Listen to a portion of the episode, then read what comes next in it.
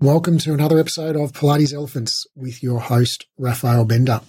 Today, I want to talk about seven things great Pilates instructors know that average instructors don't know. Now, I don't have science on this team Pilates, but uh, this has been my experience of uh, moving from becoming an av- from an average instructor to you know a very um, accomplished instructor, if I do say so myself. Uh, and this is what I observe in my students as they uh, grow and what I observe in other instructors that I respect. So this is my very personal set of um, beliefs about what what a great instructor knows that an average instructor doesn't know. Love to know your feedback. Do you agree or disagree? Hit me on social media with a DM. You'll find my Instagram profile in the show notes.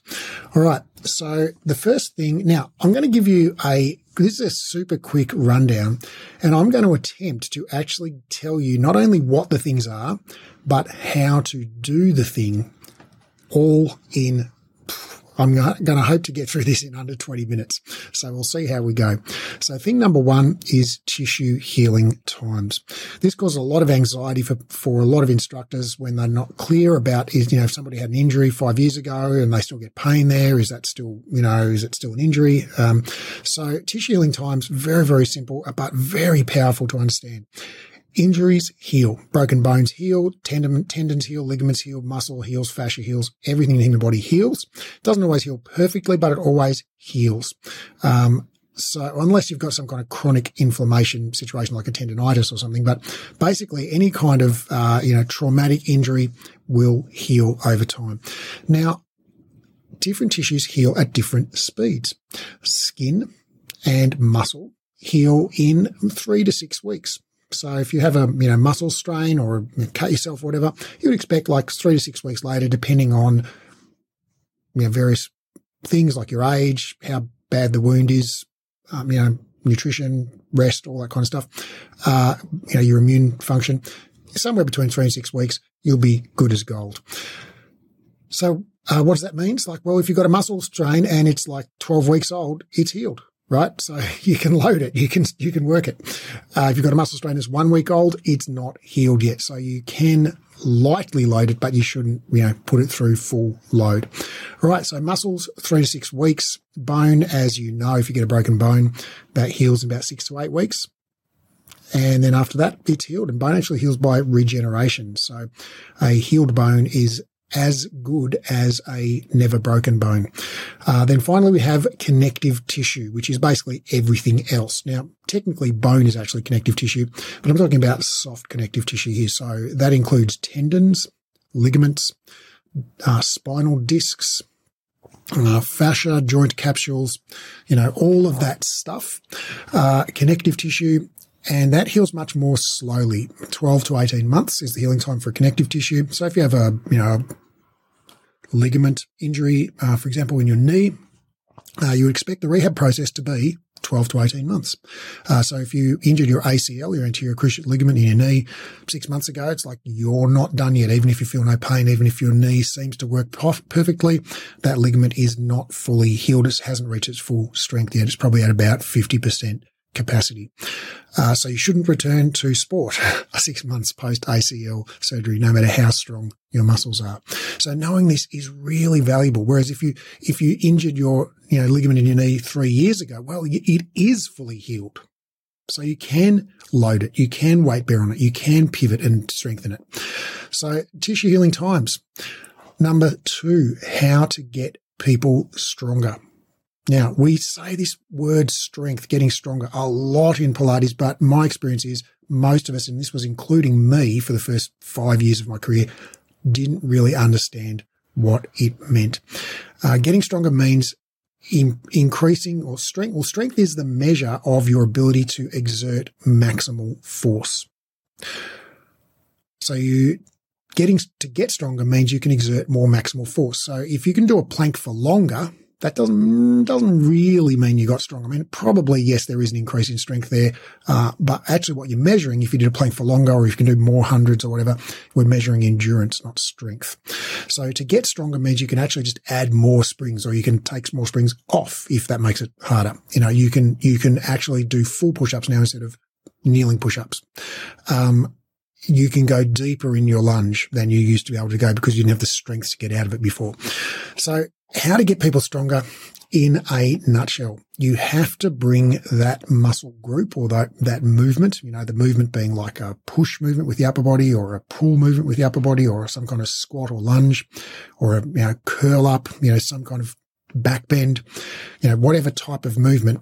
You need to bring your muscles to a very near to a point of fatigue, like failure in the movement. So if you are doing, say, uh, you know, push ups is a great example, I think, for many of us, because many of us have had the experience of trying to do, say, a full push up or the 10th full push up or the 50th full push up and getting to a point where you can't do that, right? Now, even on kneeling push ups, if you can do 10 but not 11, okay, that where you literally can't push up off the floor, that is failure. You need to get your, and, and the stimulus for increasing strength is high levels of mechanical tension on individual muscle fibers, which only happens in the last, you know, five to eight reps before failure. So if you're not getting within like five to eight reps of failure, you're actually probably not generating a stimulus to increase strength, right? So let's think about footwork, for example most people, if you're doing footwork on like two, two and a half, three springs, something like that, if you can do like 30 reps and your thighs are burning at the end, but you could have done another 10 or another 20 or another 30, right? You are not getting stronger. You're just, I mean, you're burning calories. It's, you know, there's some significant benefits to doing that movement. It's way better than sitting on the couch, you know, drinking wine and eating Cheetos, but you're not going to increase strength to any significant degree without bringing that muscle group, in this case, the quads, mainly the quads, but you know, a little bit of glutes and adductors and, and hamstrings and calves to, you know, within a few reps of failure. So it's the last five to eight reps before you hit that point of failure, the point where you can't do another one. Those are the reps that stimulate strengthening right? So if you stop, you know, 10 reps before failure, you don't get really probably any stimulation. If you stop eight reps before failure, you might get a little bit of stimulation. Three reps before failure, you get a lot of stimulation. So if you stop two to three reps before failure, that is where you're going to maximize your stimulus for strengthening. And two to three reps before failure is where you start to slow down involuntarily, right? So you're trying to go faster, but you can't go faster. Like imagine those push ups again. You're like you're doing, you know, 11, 12, 13 and you're pushing it out and it's going slow, right? That feeling of slowing down involuntarily, that happens in the last two to three reps before failure typically. It varies with different people and different muscle groups, but roughly kind of sort of. That's when you start to noticeably slow down. That's when you've achieved maximum strengthening stimulus. So you don't need to go all the way to failure, but you need to get to that point where you start to slow down. Whether it burns or not is neither here nor there. All right. So that's how to get people stronger. Do that when you do it once. That is one set. Wait a few minutes, do it again. That is two sets etc. Do three plus sets per week. So you could do one set per class, three classes a week, three sets per class, once per week, whatever. If you do more, you'll get faster, stronger, faster, but three sets plus per week of bringing a muscle group to near fatigue. That's when you start to slow down. That is how you get stronger. Next, how to increase flexibility. This one is very simple.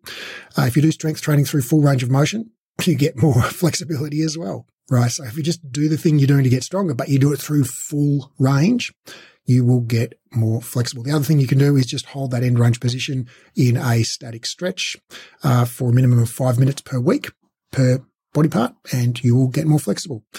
And the more you do it, the, the, the more flexible you will get. That one's really easy. How to in how to enhance motor learning. Motor learning is uh, the learning of movement skills. And, uh, you know, in Pilates, we talk about cueing a lot and cueing is, you know, using our words or imagery or hand gestures or whatever to help somebody learn something. Okay. So that is part of how we can enhance motor learning, but there are other things we can do to enhance motor learning. And there are three broad things that we can do. So one of them is cueing and it is using external cues. So cues that focus the person's attention on a point outside their body that is related to the result of the movement. For instance, push the carriage away from the stopper, reach the straps towards the footbar. Those types of cues that involve focusing the attention on something outside the body and talk about the result of the movement. Press the mat into the floor. Press the back of your t-shirt evenly into the mat. Press your waistband to the mat. Um, or, you know, those, those types of cues that involve using external objects that are a result of the movement.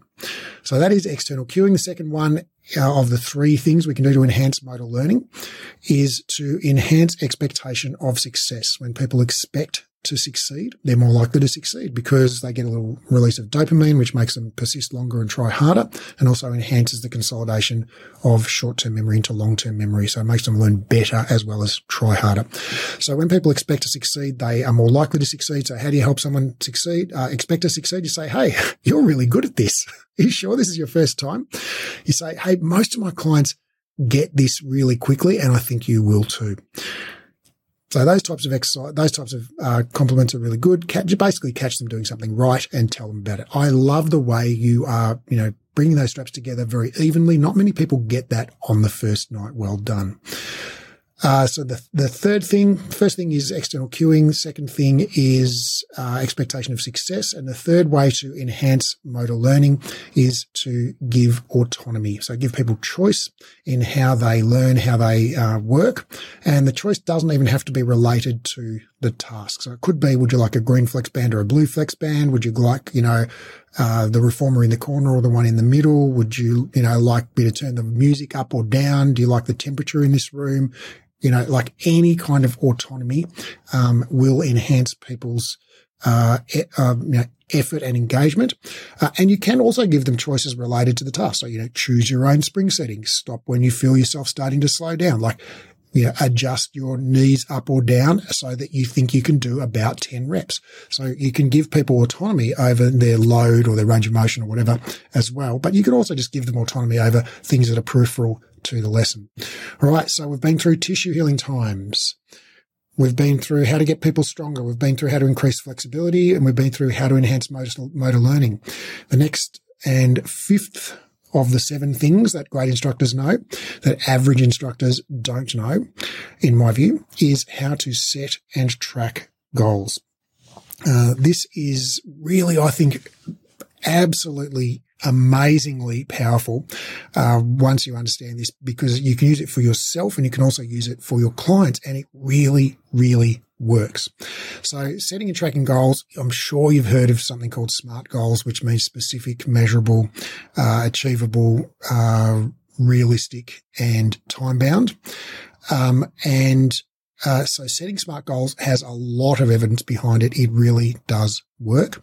Um, but not just setting goals, but tracking goals. So, um, uh, not just setting it and then it's like leaving it, but actually setting a behavioral goal. So not just setting like a result goal, like I want to lose 10 pounds or do my first pull up or be able to touch my toes or whatever, but setting a behavioral goal of I'm going to do this behavior every day or every week so that I achieve this outcome goal. And then checking, I think here's the biggest, um, like tip I have for setting goals, um, is to check for, is it emotionally doable? So that this is the achievable bit, right? And the A in SMART.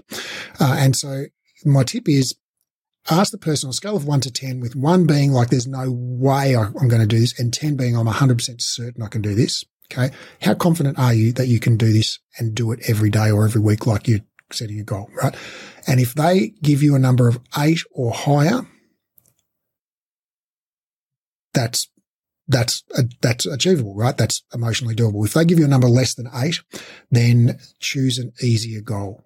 Right? So what can we do to make this easier? Maybe we'll do it for five minutes instead of 10 minutes. Maybe we'll just do one exercise instead of two exercises. Maybe we'll just do it every second day instead of every day, right? So make it easier and smaller until they go, Oh, yes, that's a nine out of 10. That's a 10 out of 10. I could definitely do that. Uh, and then track, right? So next time they come in, say, okay, you said you were going to do this thing, you know, Mondays, Tuesday, Wednesday, Thursday, Friday. Did you do the thing? Right? Did you do it those five days? Tell me yes or no. Did you do it those five days? And you don't have, it's not you like, uh, like, uh, judging them or saying you're a bad person or you're a good person or anything like that. It's just literally just asking them a factual question. Yes or no. Did you do the thing you said you were going to do? All right. That's how to set and track goals. How to give guideline based care for people in pain. Uh, guideline based care is unbelievably simple. It really, really is simple. Um, when I'm talking about guideline based care, I mean that care which is recommended by all high quality clinical practice guidelines, like the American College of Sports Medicine Guidelines for Exercise Testing Prescription, 11th edition, uh, and like many other guidelines around the world. And the guideline based care for low back pain is simply reassurance and advice to stay active. Reassurance and advice to stay active, uh, and avoid now within that uh, reassurance. You know, we part of reassuring people is avoiding alarming diagnostic labels and specific pathoanatomical explanations for the cause of people's pain. So, uh, reassurance, don't worry, you'll be right, you'll be fine. Let's keep you moving. Okay. So those are the guidelines for care of low back pain. Now, we need to work that with our tissue healing times. If someone's got an a acute injury to their low back, they've pulled a muscle in their low back or something. Well, if it's within three to six weeks of the injury, we need to, you know, uh, respect those tissue healing times. Once it's beyond that tissue healing uh, period, then we give guideline based care for low back pain, which is reassurance and advice to stay active. So that's the sixth thing. And the seventh skill that I believe great instructors know that average instructors don't yet know on the whole is that rehab is just graded exercise. And by that, I mean, uh, rehabilitation. So say post-surgical rehabilitation for the hip or knee or shoulder or you know, whatever, whatever it might be after a hamstring tear or a labral tear or a rotator cuff tear, a disc bulge, a you know, stenosis, whatever, whatever. You're rehabbing somebody from an ACL injury in their knee, uh, joint replacement, etc. So re- rehabilitation is simply graded exercise, which means the exercise is gradually increased, right? Start easy, build slowly, start with what they currently can do, however low that is, and then gradually build it over time. So rehab is just graded exercise. So it builds gradually over time to restore strength, range of motion, and control. So you start with each of those domains, strength, range of motion and control, uh, and you progress each of those domains. So you start with a very, very low load, what they can tolerate, and then you gradually increase the load over time. You start with a very small range of motion, whatever they can tolerate, and you gradually increase that over time. Start with a very easy to control movement, and then you gradually increase the control challenge over time. Okay. So we might start with a very movement that's very stable, that's bilateral. You know, say like if we're having a knee injury, for example, we might start with a squat or footwork rather than a single leg exercise. That's very stable. Okay. So the feet are on the floor, for example uh, and that is single direction, only moving forwards and backwards. So no side to side, no twisting, uh, nothing uneven, nothing asymmetrical about it. Uh, and that is a very easy control challenge, relatively speaking. Okay. And we progress gradually towards, you know, standing on one leg, changing direction, going sideways, adding rotation, being more dynamic with it. So those are the seven skills. Now, this has been a lightning round. I'm not sure how long it's taken. I think we're at about the 19 minute mark. Uh, so seven things great instructors know that average instructors don't know. Tissue healing times, how to get people stronger, how to increase flexibility, how to enhance motor learning, how to set and track goals, how to give guideline based care for back pain, and rehab is just graded exercise. So that's my list. Love to know if you agree or disagree. Reach out to me on social media. Let me know your thoughts. Hope you found this helpful. If you did or didn't find this helpful, I'd love to know that as well. And if you did find it helpful, you know what? It would be so great if you could leave a written review on the podcast app that you're listening to this on. If you hit up five stars and then write some kind words, that will really help other people find it. It'll help me grow the podcast and spread the evidence based uh, knowledge within the Pilates world. All right. Thanks very much. Much love, and I'll see you in the next one.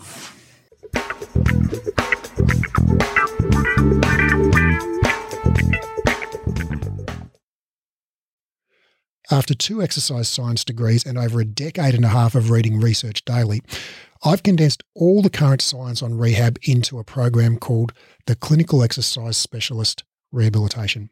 Inside the program, I'll teach you to do three things. One, deeply understand how the body works. Two, confidently and expertly rehab literally any client. And three, get results for your clients. So ultimately, your clients tell their friends, and you become known as the go to expert in your area. This program is completely unlike any education you've done before, even if you've studied with us before, because of the way we've built the learning design. It's an online, flexible, skill based learning program, which means you keep doing the skills under supervision until you're good at them. It's more of a mentorship model than a traditional course model. So rather than rushing through the content and having sort of one go at everything, you actually just practice live and we give you feedback and guidance and we dialogue and explore concepts together until you're highly skilled and confident. We just keep working the material until you get it. It's not rushed at all. It's not about ticking off the content. It's about engaging, practicing and applying it until you own it. This is a life changing program, not some weekend certification. I've put my heart and soul into building this, and I can't wait to share it with you and help you discover your genius for anatomy and rehab. Now, because of the highly interactive nature of this program, we're only taking on 12 students worldwide.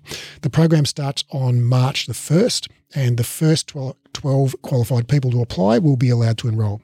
So if you're interested in learning more, click the link in the show notes and download the course guide or go to breathe-education.com and click on the clinical certification menu in uh, link in the top menu. That's breathe-education.com and click on the clinical certification link in the top menu.